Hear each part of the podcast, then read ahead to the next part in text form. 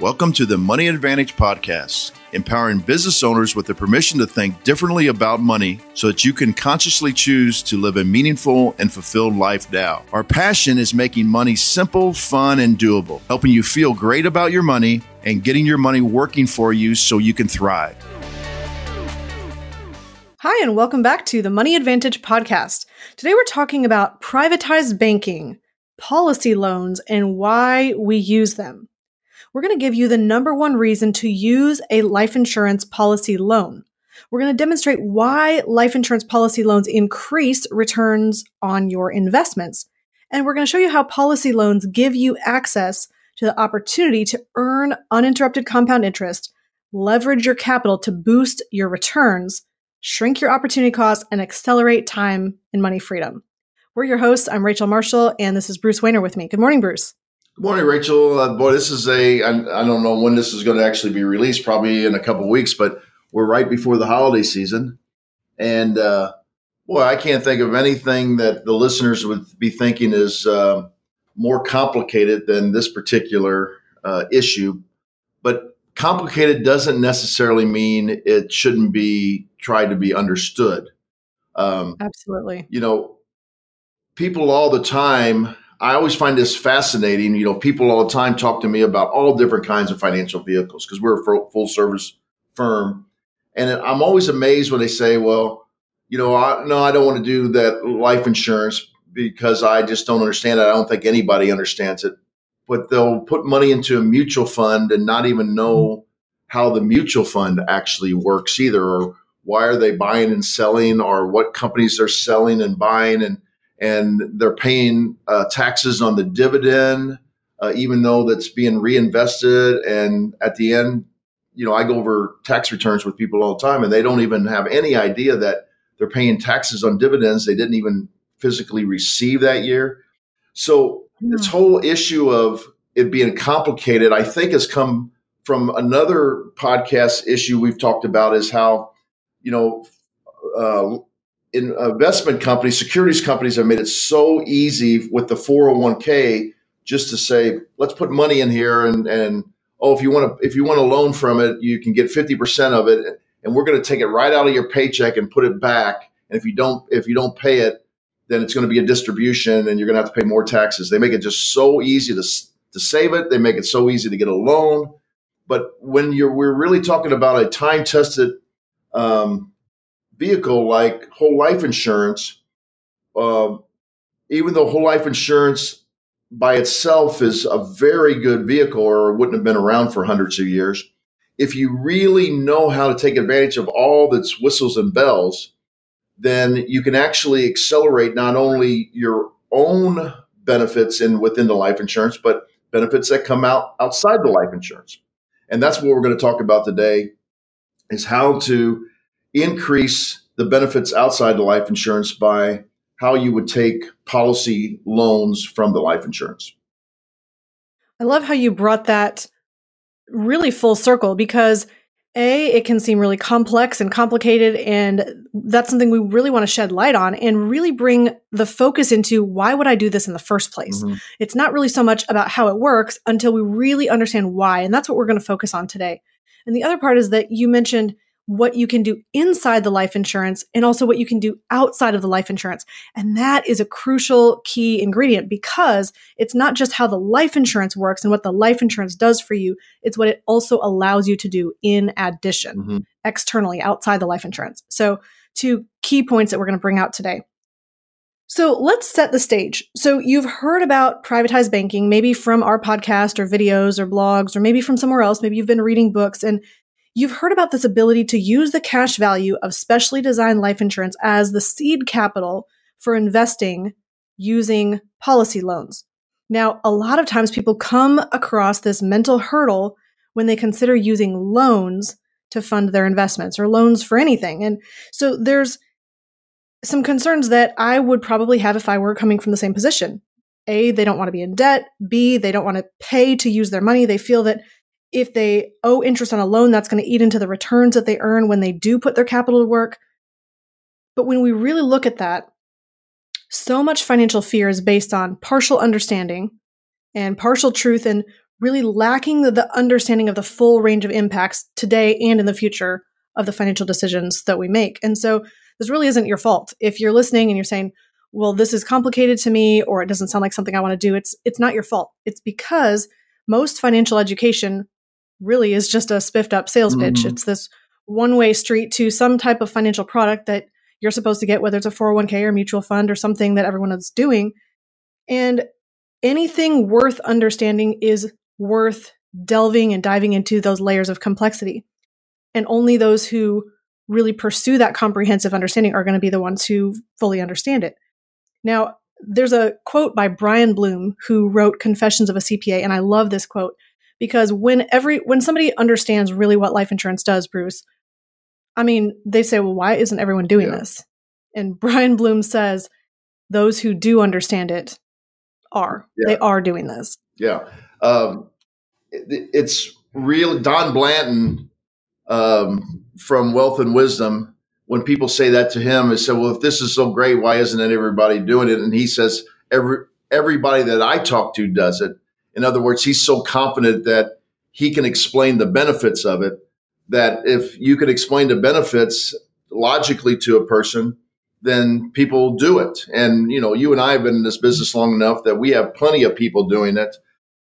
The problem is that mm-hmm. um, I've said this over and over, and and I have n- no problem saying this. There's too low, and we're a full service firm, so we're not just an, an insurance agency, but there's too low mm-hmm. of an entry into the insurance agent uh, industry, and a lot of people just get into it because. And I, and I don't want to be uh, totally disparaging because I think a lot of people get into it because they think they want to help people, but they don't realize the complexity of all of this. And so right. they get into it and then they start trying to help people and they, don't, they only know a little bit of it. And people trust them because they're friends, family members, so on and so forth, but they get into the wrong product. And this is what you and I preach all the time. It's not it's not the product that's bad, it's the strategy that's bad. How it was designed mm-hmm. and how it was used. And so that's what we're going to try to attempt to, to do today is is show people uh, why you should consider this and and uh, why you should uh, possibly do this. Absolutely. So here is today a very great example of where a healthy dose of curiosity will really open you up to gain that understanding that a lot of people want those advantages in their financial life, but few actually get them. And so when you have that curiosity and you are willing to learn and be open minded about learning new things, you're going to really find true advantage. So, we're going to answer today what is the function of life insurance cash value in my financial life? How does life insurance increase my liquidity? What is a life insurance loan? What can I use that life insurance loan for? When I'm investing, why would I use a loan from a life insurance policy instead of just paying cash? And here's another side of that. Why would I do this when I've never had a problem getting a decent rate from a bank loan? Why would I pay interest to use my own money? How do I increase my return on investment by using life insurance with my investments? And are there times that I should consider using another loan that might offer a better interest rate? So these are some pretty weighty questions, but we're going to dive into them today. And with this information, you're going to get a great education about life insurance policy loans. And that education will then give you the access to have the opportunity to earn uninterrupted compound interest, leverage your capital to boost your returns, shrink those opportunity costs, and accelerate time and money freedom. So, real quickly, where does this fit in the cash flow system? In the protection component. It fits right after stage one, which is being more efficient and keeping more of the money you already make. And it's right before stage three, which is increasing cash flow from your investments. So, within life insurance and privatized banking, this helps you keep more of the money you make, and it also amplifies your cash flowing asset strategy, helping you accelerate time and money freedom. So let's go ahead and dive in.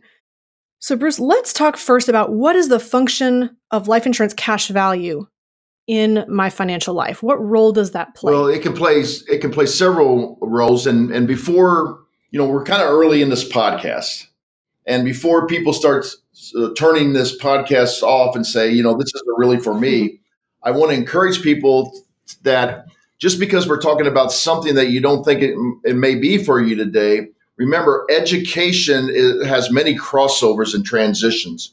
So the more you can just think about this as mindset and not actually about the particular strategy and how continuous learning about how all these financial vehicles work, I think you're going to understand uh, better why this is really a podcast that you might consider, you know, listening to all the way through. Cash, the cash value in a whole life insurance uh, policy is not that much different than when person says to you, "Oh, I don't like uh, cash value life insurance because I want to buy term and invest the difference." What what that is that is exactly what you do in a cash value uh, life insurance is because the, the rates for the life insurance is actually a fixed cost all the way up, up through usually 121 years. And then the life insurance, um, the excess payments are actually saved and built up in cash value. So you're actually doing the exact same thing as uh, buying term and investing the difference. The, the difference is, is for these people, that do not want to invest, they want to buy term and save the difference.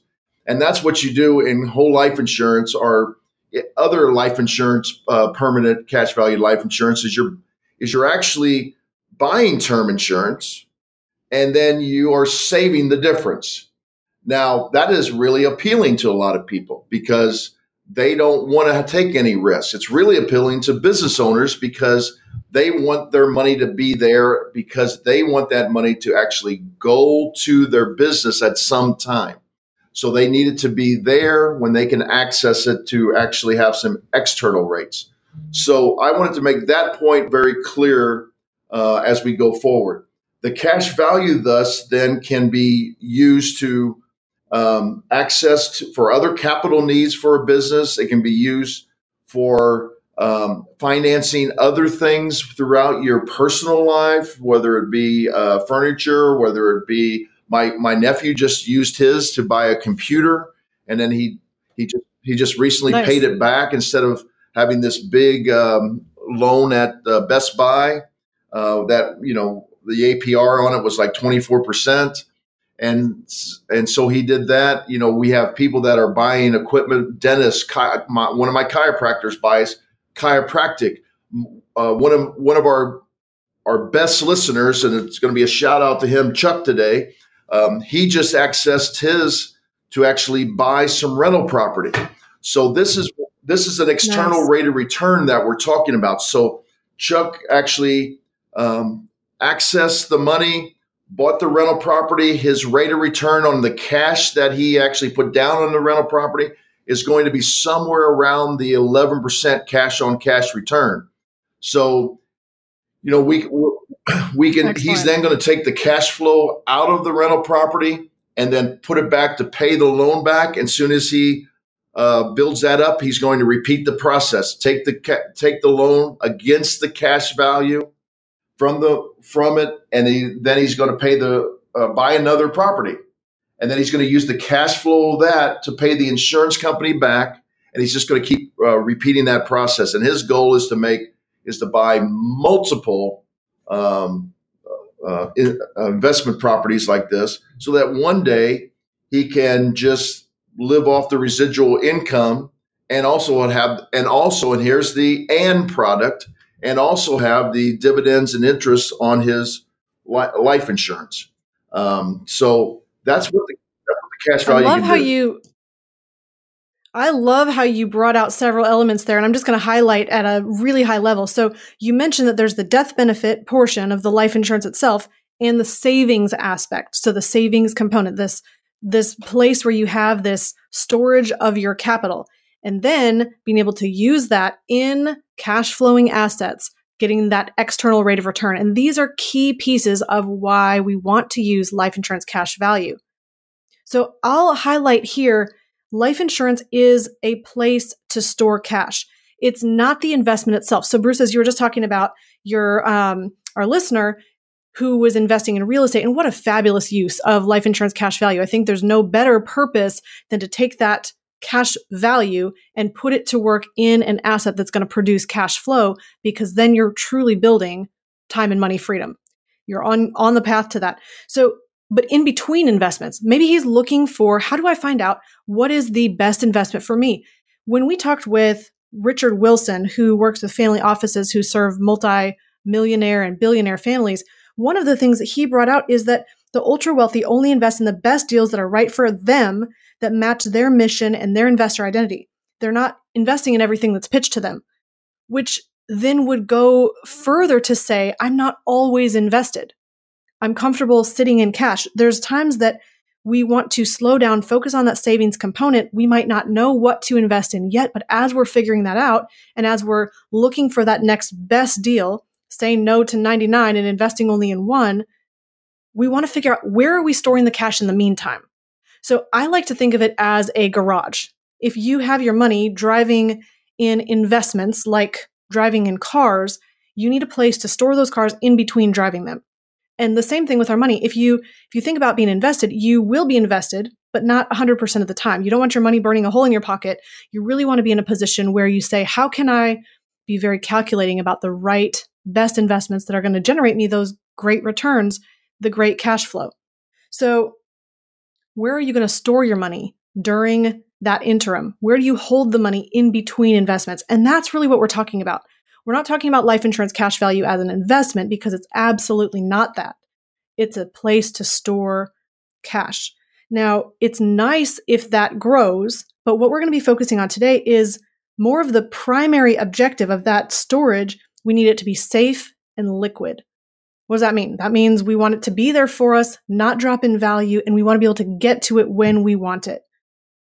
So that's what we're going to be talking about today the liquidity aspect of the cash value of life insurance. So, how does life insurance then increase our liquidity? So, Rachel, the, the way that uh, life insurance increases that liquidity can only be accomplished if it's designed properly.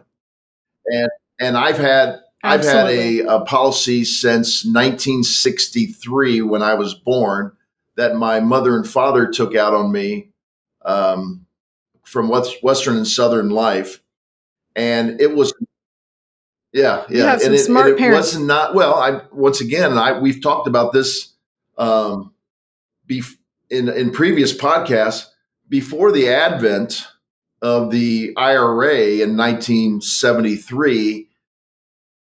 This is where people stored money until it was going to be used. So really, I think my parents are smart, but I mean, it was just, it was common. It was just common. That's what people did. Although those were all base policies. And this is, this is a difficult thing to actually go over orally, but um, base policies simply means that you're actually buying most of your death benefit at that time and the cash value does not grow very much uh, early on. Uh, the way that you we increase liquidity through the the uh, the way that Nelson Nash has, t- has taught many people is we actually put a rider on the policy. And just to explain to people what a rider is, I often compare it to a car. So uh, you know you can buy a base car, and then you can tell the person I want uh, an upgraded stereo system.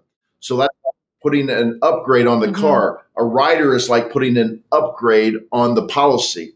This particular rider is called a level paid up additions rider. Now, uh, other um, companies, that's one company. Other companies call it uh, an enhanced paid up additions rider. There's many, many ways that they um, they label it, but what it simply means is if you give the insurance company more money than what they require for the base premium for the death benefit, they are going to give you a paid up policy. And we've talked about this in different ways on other podcasts. It simply means that you have bought a little mini paid up policy. So you say, okay, we, we're going to pay you an extra $15,000 in this particular uh, year what is $15,000 going to get me as far as a paid up policy for the rest of my life?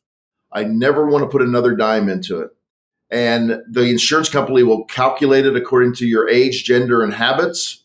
And they they will say usually for a mm-hmm. 40 year old, it's about three times the premium. So if, if you put 15,000 in, they're going to give you a $45,000 um, death benefit that you never have to put another dime in. It's paid up. So I've used this analogy over and over again. It's just like you go out and you buy a uh, $45,000 home. You got a great deal on it. The person was only selling it for 15,000. So you don't have a loan on it. And because you don't have a loan on it, you can use it as collateral. The, uh, the bank comes in and they, they appraise it and they say, well, it's appraised for 45, but you only put 15 into it. We can't let you get to all the 45,000, but we can at least get, let you get to the 15. So we're, we'll let you uh, borrow our money against your 15,000 and at this particular rate. And oh, by the way, this is something that um, you need to know is that you control all the terms of the agreement. You know, if you want to pay it back monthly, if you want to pay it back quarterly, if you want to skip payments, you can skip payments. Why? Because we have the collateral against this and we know we will get this when you die because we have an increased death benefit of $45,000. So that's what the cash mm-hmm. value and the death benefit can do and the design of this particular life insurance is how we actually get this liquidity because it's it's really that Correct. savings component that you mentioned earlier because within this whole life insurance we have the death benefit and we have the savings component which that's the liquidity. It's the part that we can access. It's the portion of the death benefit that we can get to yeah, during and the our other lifetime. thing is, uh, so people, this comes up and people will ask us all the time why do the companies do this? Why do the company well there's two reasons why they do it. In order to do business in the states they're required by law to do it. So it's a legally they're required to do it. So if you have cash value in your uh, policy, you can then borrow against that collateral from the life insurance reserves. Now, uh, another reason people say, well, well, why would they do it, or would they do it if they legally didn't have to do it? And I say, yes, they would, because it's free market. If you had one company doing it, another company wasn't doing it, it wouldn't be good for business. But the other thing is, is when they're charging you an interest of five percent, like uh, some of them are doing right now, um, that's a good return on money for the insurance company. And if it's a mutual company and they're getting a good return on that money, well, you benefit because you actually share in the profits of the mutual insurance company. So those are the reasons that people do it. Oh, absolutely. Absolutely. And I just want to be clear here as we're talking about specially designed life insurance specifically, you differentiated, Bruce, the difference between an accumulation policy and one that has high early cash value. Right. And when we structure this policy for high early cash value, we're not talking about a little bit of cash value available to you. We're talking about within year one, usually about 50 to even 60% of what you've paid in is available to you. Between now, years. Yeah, when you say within, we're actually talking about within the year one. Right. So we're talking about as much as 50 to 60% available in 30 days. Right. And then usually if we're looking at when do I have access to 100% of what I've paid in or my paid in capital, depending on, again, age, gender, and habits, we're looking at usually between years five and nine. And then beyond that, you're going to have continued growth above your cost basis. And cost basis just means what you've put in. Now, I almost think that it's easier to think about the money that you put in is available and creates a death benefit. But it, like in a bank, it's available to you, but it also creates this death benefit. The only difference is that in the early years, there's a lot of the internal costs, not all of them, but some of the internal costs are front loaded, causing a few short years delay in some of the liquidity of the dollars that you put in. Yeah, and and and I want to back up just a little bit because I can hear people screaming all all already saying, "Well, sixty percent's not that great. I want to have access to all my money." Okay, let me ask you this question because I ask this question of people that have tons of money in the savings account. They'll have two hundred thousand dollars in their savings account, and then a hundred thousand in a CD, and then a hundred thousand in a money market and they say, "Well, I don't want to transfer any of this money to this. I don't care if it, if I have access to 60%. I want access to all 100%." Now, obviously, they have good saving habits, or they wouldn't have $400,000 right. in that situation. Right. So when a person has good saving habit, they never go to their bank and take out all $400,000 at one time. It won't happen. Mm-hmm. So when I bring that up to a person and I say, well, does that mean you're going to go out and grab all 400,000 of that money in one day and go spend it? They look at me like I have three heads. Well, of course I'm not. right. Well, then why do you want 100% access to all your money? Because we're not talking about 60% of the 400. We're talking about 60% of the first year's premium that would be. So, right. This is a very challenging thing to do over a podcast, but think about this. We have 400, we're going to we're going to transfer $50,000 for 7 years or 350,000. So the first year we have 50,000 transferred and you have access to about 60%, which would be 30,000. But guess what? There's still 350,000 in your savings account. So 350,000 plus 30,000 is 380,000 of the 400,000. And if we do the math on that, if you have access to 380,000 of the 400,000 of your total financial picture, you now have and I'm going to do this real quickly for our listeners. You now have access to 95% of your liquid capital. So that's Which is pretty good. That's yeah, that's a shift in mindset. Now, in order to give up 5% of your liquidity, what are you getting for that 5%? That's the absolute next question, right? Yeah. So what are, are we getting? Yeah, well, you're getting a chance to get an internal rate of return because any money that you put into the policy, you get a compounding effect of both guaranteed interest and dividends, which are not guaranteed but are highly prof- profitable. You get a death benefit. And oh, by the way, you get access to the liquidity within that to then go do something else with it to ramp yes. your rate of return. So, this is when I show people, they're like, oh, yeah, you're right, because I'm never going to spend all this. I'm only giving up 5%. Okay, that makes sense now. So there's actually two parts of the liquidity, and you just brought that up very clearly and plainly. So there's one portion that is how much of the money I put into the policy is liquid. There's also then of the cash value, how is that liquid to me? Now, it is accessible to you in the form of a withdrawal, which you may want to do, but you're going to lose some of the advantages and you're not going to be able to put all that cash back in and recycle that back. Yeah, you're right. And I do have some people that even though I've they trust me and I've talked to them about this, I don't fight them. If that's what they want to do, it's their money. So they just said, no, I just want to take a withdrawal. I don't want to take a loan. Even though I don't think it's the best for them, if that's emotionally what they want to do, they can do that. Right. And in that case, would not have interest associated with it. But the reason that we want to talk about a policy loan as the ideal way to exercise your right of using that liquidity in the policy is because it gives you access to your available cash value. So if I put $100,000 into the policy today, then have available access to say 60,000 of cash value right after I put that check in within 30 days and I want to be able to utilize a portion of that to invest in a rental property like you mentioned. In that case, I have the ability to withdraw the the cash value, but better than that, we want to use a policy loan.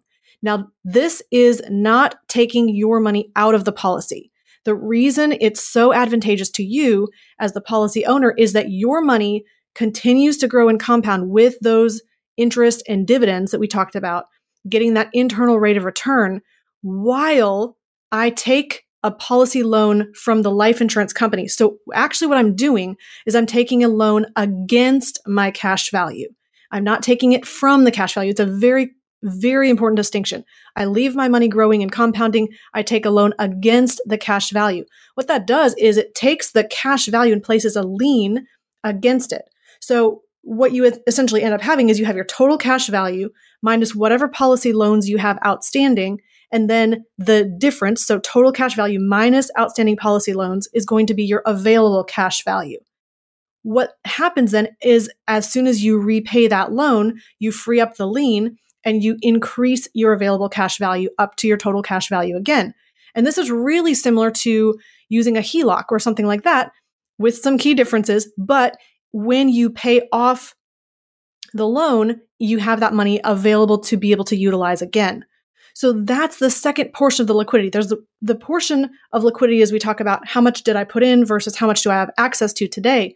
But then once I have that cash value line in my policy, how can I utilize that and make that liquid and available in my life? And that's why we utilize policy loans to do that. Yes. And I, I once again, I always talk to the little person in people in our listeners' heads all the time, and they're saying, "Well, wait a minute, I can do the same thing. I have hundred thousand dollars in my savings account. I go to the bank, I get a signature loan, and uh, yeah, I'm not actually borrowing my money. I'm borrowing the bank's money, which I could argue you are borrowing your money because the bank does not have any money. They're actually using depositors' money. But the key difference here is the bank um, doesn't know if you're going to withdraw your money at any time. So they have to have a very high loan uh, interest rate on the signature loan, just in case you would take out your money. The other thing is, is that they control the terms of the loan. So they're going to tell you, right. they're going to tell you how much you have to pay back, uh, when you're going to have to pay back, and oh, by the way, if you miss a payment, they're they are going to say, hey, we're this is now called, and we're going to actually come after you for that payment. Where a life insurance loan, you control the terms of the loan, so you t- you control how much you pay back. You don't control the interest rate, but you do control whether you even pay it back. You can skip payments. You can you can make more payments if you want. Um, and most loans nowadays there are no prepayment penalties, so um, you can certainly do that at a bank too. But if you want to skip loans, you want to change the payments. I want to pay it on a quarterly basis. I want to pay it on a monthly basis. I want to pay it all back at one time. You control the terms of the loan. Lynn Nelson Nash says this all the time. Who is the banker? That's the most important thing. So you technically are the banker when you're taking a loan against your um, your cash value. You know, that brings up another really interesting point that we get questions on a lot. And I'm just going to jump forward to that. Um, it's because a lot of times people say, well, why would I go through the extra step, right? Why would I put my money into the life insurance and then borrow against the life insurance to put the money to work somewhere else? Why not just get a loan from the bank to be able to invest? Why not just pay cash directly? So we're going to answer both of those. But right now, Bruce, just as you had talked about getting a loan from the bank, there's another piece of that is that a lot of times people today don't remember 2008 or the times when personal lines of credit were called or your business lines of credit were called or interest rates all of a sudden went up. And when we look at that, yes, sure, we could probably we maybe have a great credit score today and could easily go to the bank, get a secured line of credit against our capital, or somehow be able to secure a loan without much hassle. But what if the fiscal environment isn't always so advantageous? Or what if you lose your job? You're not going to qualify for that same loan with a lower credit score or with a lack of income or no capital to repay that because then you're a significant risk to the bank. So somebody who just says, well, I'm just going to rely on going to the bank to get a loan when I need capital and I'm not going to save it up myself and be able to be the, the banker myself, they probably haven't gone through a significant cash flow crunch in their life where they had no ability to access someone else's capital. So the life insurance loan gives you additional options, which then just frees up your peace of mind and gives you the ability to figure out what the best move is for you instead of just taking the only one you can get. Yeah, and, and this did happen significantly during the downturn in 2008. Matter of fact, um, one of my business owners at that time, he actually had lines of credit he would use to pay employees, and then he would use it for, for to buy um, equipment. Not only, Rachel, do they can they lower your line of credit maximum, but they can also well they, they can't do this, but they actually incented him to pay his line of credit off by mm. actually saying he had $35,000 on a $100,000 line of credit. And they said, well, we're going to lower it to 60,000. And, oh. and he, he said, well, that's going to be a problem in some months. And they said, well, we're sorry. And they said, matter of fact, if you pay the $35,000 off right now, we'll actually discount it by $5,000. So they discounted it by $5,000 on a $35,000 loan just so that they could um, actually, because there was a ratio problem. And he, he was smart enough to ask this question. He said, okay, if I pay it off now, is my line of credit going to remain at 60,000? Exactly what I'm wondering. And they right? said, well, no, because then we're going to lower it to 35,000 because you obviously don't only need it up to 35,000. So, uh-uh. so he actually uh, kept it at, he did not take the, and this is, I, I, think a lot of personal people would think, well, that's crazy. He, he got, mm. he got $5,000 right there if he would pay it off, but he did. Business owners know the importance of having capital. So, absolutely. So in times of need, he wanted to, that line of credit to be as much as possible, and he didn't want to take thirty-five thousand dollars from a savings and pay that off because he would have now had his line of credit reduced to 35,000 and he wouldn't have $35,000.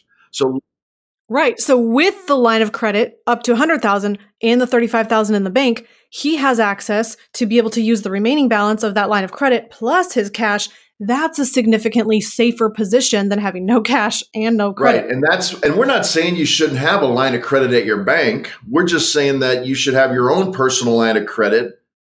Um, and and it should be somewhere else than just in a savings account because this vehicle could do a lot more for you. It's what we call an and product.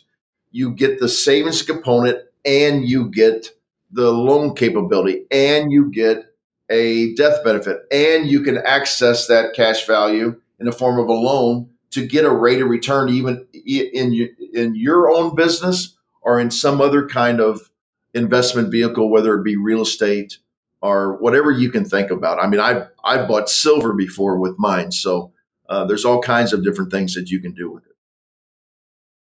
That's excellent. So let's then jump over into when you're investing, why you would use a loan from a life insurance policy instead of just paying cash. Because I think this question comes up very frequently as well. Why would I why would I go through the extra step? Why would I not just take my 100,000 and go invest that straight into rental properties? Why would I actually put it in the life insurance first and then take a loan from my life insurance, put it into the investment property, pay myself back interest and wouldn't that cut into my returns? I think that's usually the the mental shortcut that we take when we're trying to solve this whole thing and it just seems too complicated to figure out so we bypass it. But i really want to point out that all capital has a cost. Even when you pay cash what happens is if you pay cash you give up what that cash could have earned had you kept it. And that compound interest curve becomes interrupted you stop the compounding on that money and you have to restart again from zero. And when you look at your whole lifetime, that's a lot of money that you are giving up. So when you pay cash for something, essentially you're trading an interest rate. You're giving up wherever you were storing that cash to begin with. You give up that interest rate or that rate of return. You put the money somewhere else in your investment and you're getting a rate of return in the investment. You're giving up one rate of return to get a different one maybe you're getting a higher rate of return in the investment, and that would be a good move in some ways. But at the same time, you stop the compounding on the first vehicle. With life insurance, we have a different opportunity. And Bruce, you brought this up twice already, and I really want to bring this to the forefront. Life insurance is that and asset. Instead of trading out interest rates, you get to keep the first rate of return inside the life insurance and get the rate of return in the outside investment. That's where the great advantage of life insurance is because it's not just getting a rate of return inside the, the policy. It's not just comparing it. Could I have put the money into an investment instead? We want to say, how do we use it in an and position in the life insurance and the investment? So I want to come back to that garage idea for a minute because your money needs to be stored somewhere in between investments when it's not invested. So I want to give a funny example, but one guy said that his money was earning him a high return in the freezer. Now, here's what he did. He kept $100,000 in the freezer and he likes to fix up muscle cars. So about twice a year, he goes looking for cars that he can restore to like new. he buys the car for about 20,000. He then puts about 30,000 of additional capital in to restore the car and he sells it for about 75,000. So what he's doing is he's getting a 50% rate of return in this external investment.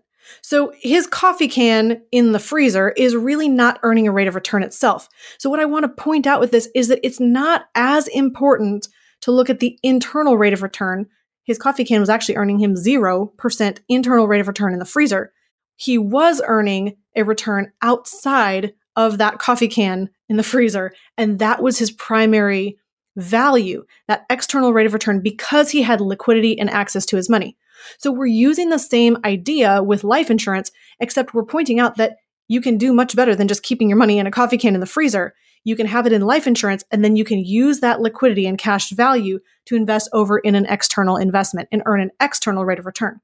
So what matters most is what you do with the cash value, not just leaving it to sit in the policy. So with this, what does it look like then if I do use my cash value to invest in an outside investment? We have a full example in the privatized banking video course that we'll provide the link in the show notes. But I just want to point out briefly if you put money into a cash account versus putting money over into life insurance, what those returns would look like differently. And for this example, we did actually use a real policy illustration for a real person with average health. And we put in cash for seven years and then use the capital to buy a $100,000 property that generated $1,000 per month in cash flow returns. So I just want to talk through this real briefly because if you use cash, you're going to have built up your account through the first seven years. You're going to have about 323,000. You're going to use 100,000 of your cash and drop that account down to about 223,000. Then you're going to earn that monthly cash flow of 1,000 per month. If we look at that over the span of 30 years, that's 360,000. If we add that back to the cash account every month and keep that growing at, I think we had about a 1% rate of return, your account balance at the end of 30 years is going to be about 671,000. So what would be different with a better rate of return in life insurance that's tax advantaged or tax free, and you're not interrupting the compounding. Well, if you built up the same input, the same capital that you put into your bank savings account, and you had put that in life insurance instead, and then at the seventh year you borrowed a $100,000 policy loan, even if the rate of interest on that loan was 5% and you paid that back over 30 years, you would end up having a payment. So you're not going to keep the full cash flow from the property. You're not going to get to keep the full 1000 per month. You're actually going to have a monthly payment to make back to the loan. That's about 536 a month. So your monthly cash flow goes from 1000 down to about 463 per month. So the first thing you're thinking is it cut into my returns. I'm not earning as much. But we've got to look at the full picture. So what happens then is from the property, once we account for paying back the loan, our total cash flow over 30 years is 166,000. When we then add that to what the policy's cash value is at the end of the same time period, we realize that our policy then has about 951,000 of cash value. We've had the loan, we've paid it back. This is fully available cash value to be used. When we add that cash value to what our total monthly cash flow is, we we have a total cash amount of over 1.1 million. So that's almost two times as much cash at the end because you earned a higher rate of return in a non taxable environment and you didn't reset the compounding. So, what you did is you put the money into the life insurance and you borrowed against your cash value. Instead of just going directly and paying cash for the investment, you went through the extra step and that gave you all of this extra capital. Yeah, even though, and Rachel, even though you paid interest to access that capital because you didn't interrupt the compounding, that's the difference. The first time I saw this, you know, intuitively, you think, well, that can't be right. But then I thought, mm-hmm. wait a minute, I'm an actual uh, biologist, and I used to use the compounding effect with algae on a pond to, to demonstrate that. Huh. So I would always say to my class, I draw a little circle uh, uh, on the board, and I say, if we have a an al uh, an algae cell and it grows, it doubles every day, and in 15 days it covers half of the pond. How many days would it take to cover the other half of the pond? One more day. It takes one more day, but you would you would believe that about half the class would always say 15 days. And mm-hmm. that's the power of compounding.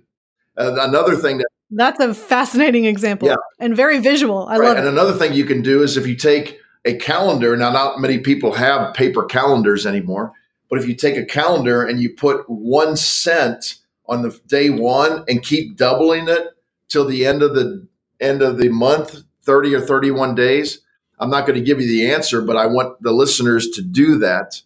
And uh, they're going to be fascinated by the outcome.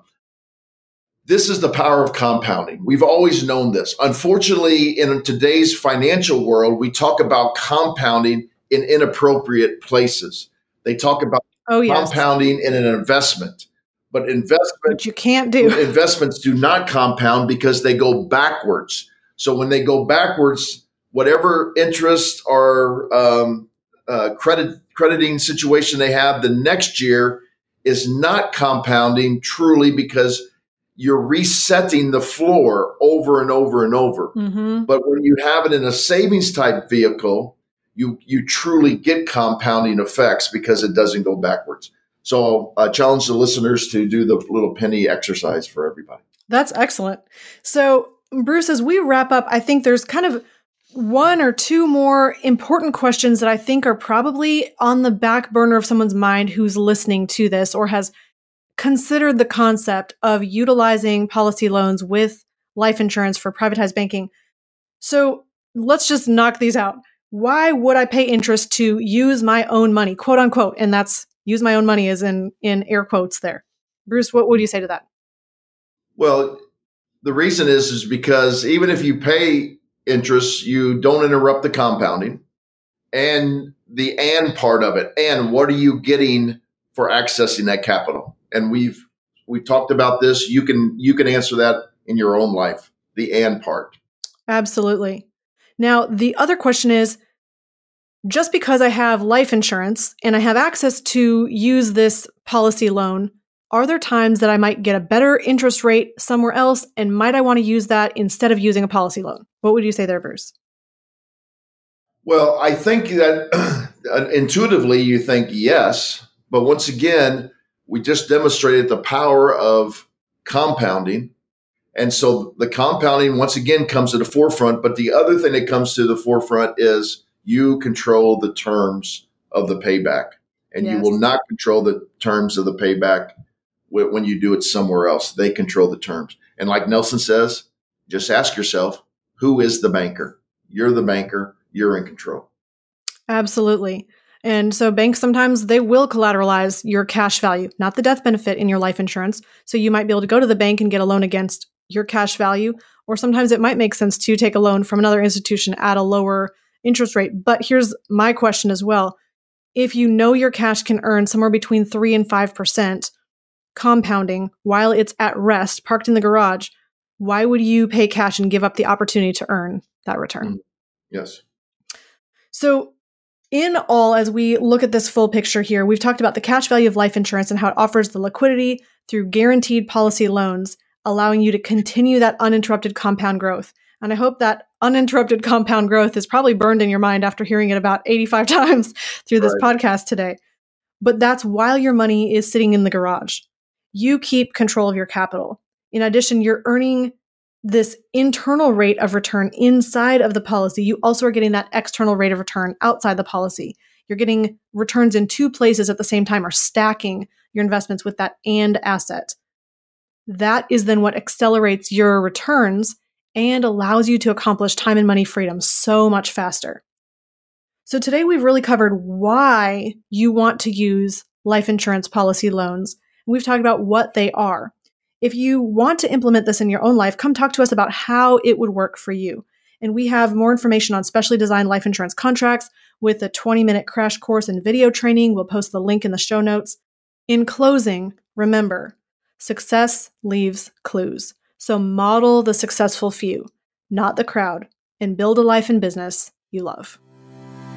Do you have an established business and make great income, but feel like you can never get ahead or just plain have financial confusion? Get the business owner's three step roadmap to achieve time and financial freedom without working harder or sacrificing your lifestyle. Go to themoneyadvantage.com slash roadmap to get your roadmap and free training. And when you register, you'll also get access to our Ultimate Money Finder cheat sheet that you can use to recover lost cash flow and save on taxes. Thank you for listening to the Money Advantage podcast. Today's show notes and resources are available for you on themoneyadvantage.com. If you like this episode, make sure you subscribe and leave a review. If you have any questions or desire to speak with a qualified financial professional after listening to today's podcast, we encourage you to reach out to us at hello at themoneyadvantage.com or check us out at themoneyadvantage.com. The opinions and views expressed here are for informational purposes only. This material is educational in nature and should not be deemed as a solicitation of any specific product or service. All investments involve risk and a potential loss of principal. Kalos Capital Incorporated nor Kalos Management Incorporated offer tax or legal advice. Please consult with a tax advisor or attorney for advice regarding the impact on your portfolio. Securities offered through Kalos Capital Incorporated member FINRA, SIPC, MSRB, and investment advisory services offered through Kalos Management Incorporated, and registered investment advisor, both located at 11525 Parkwood Circle, Alpharetta, Georgia.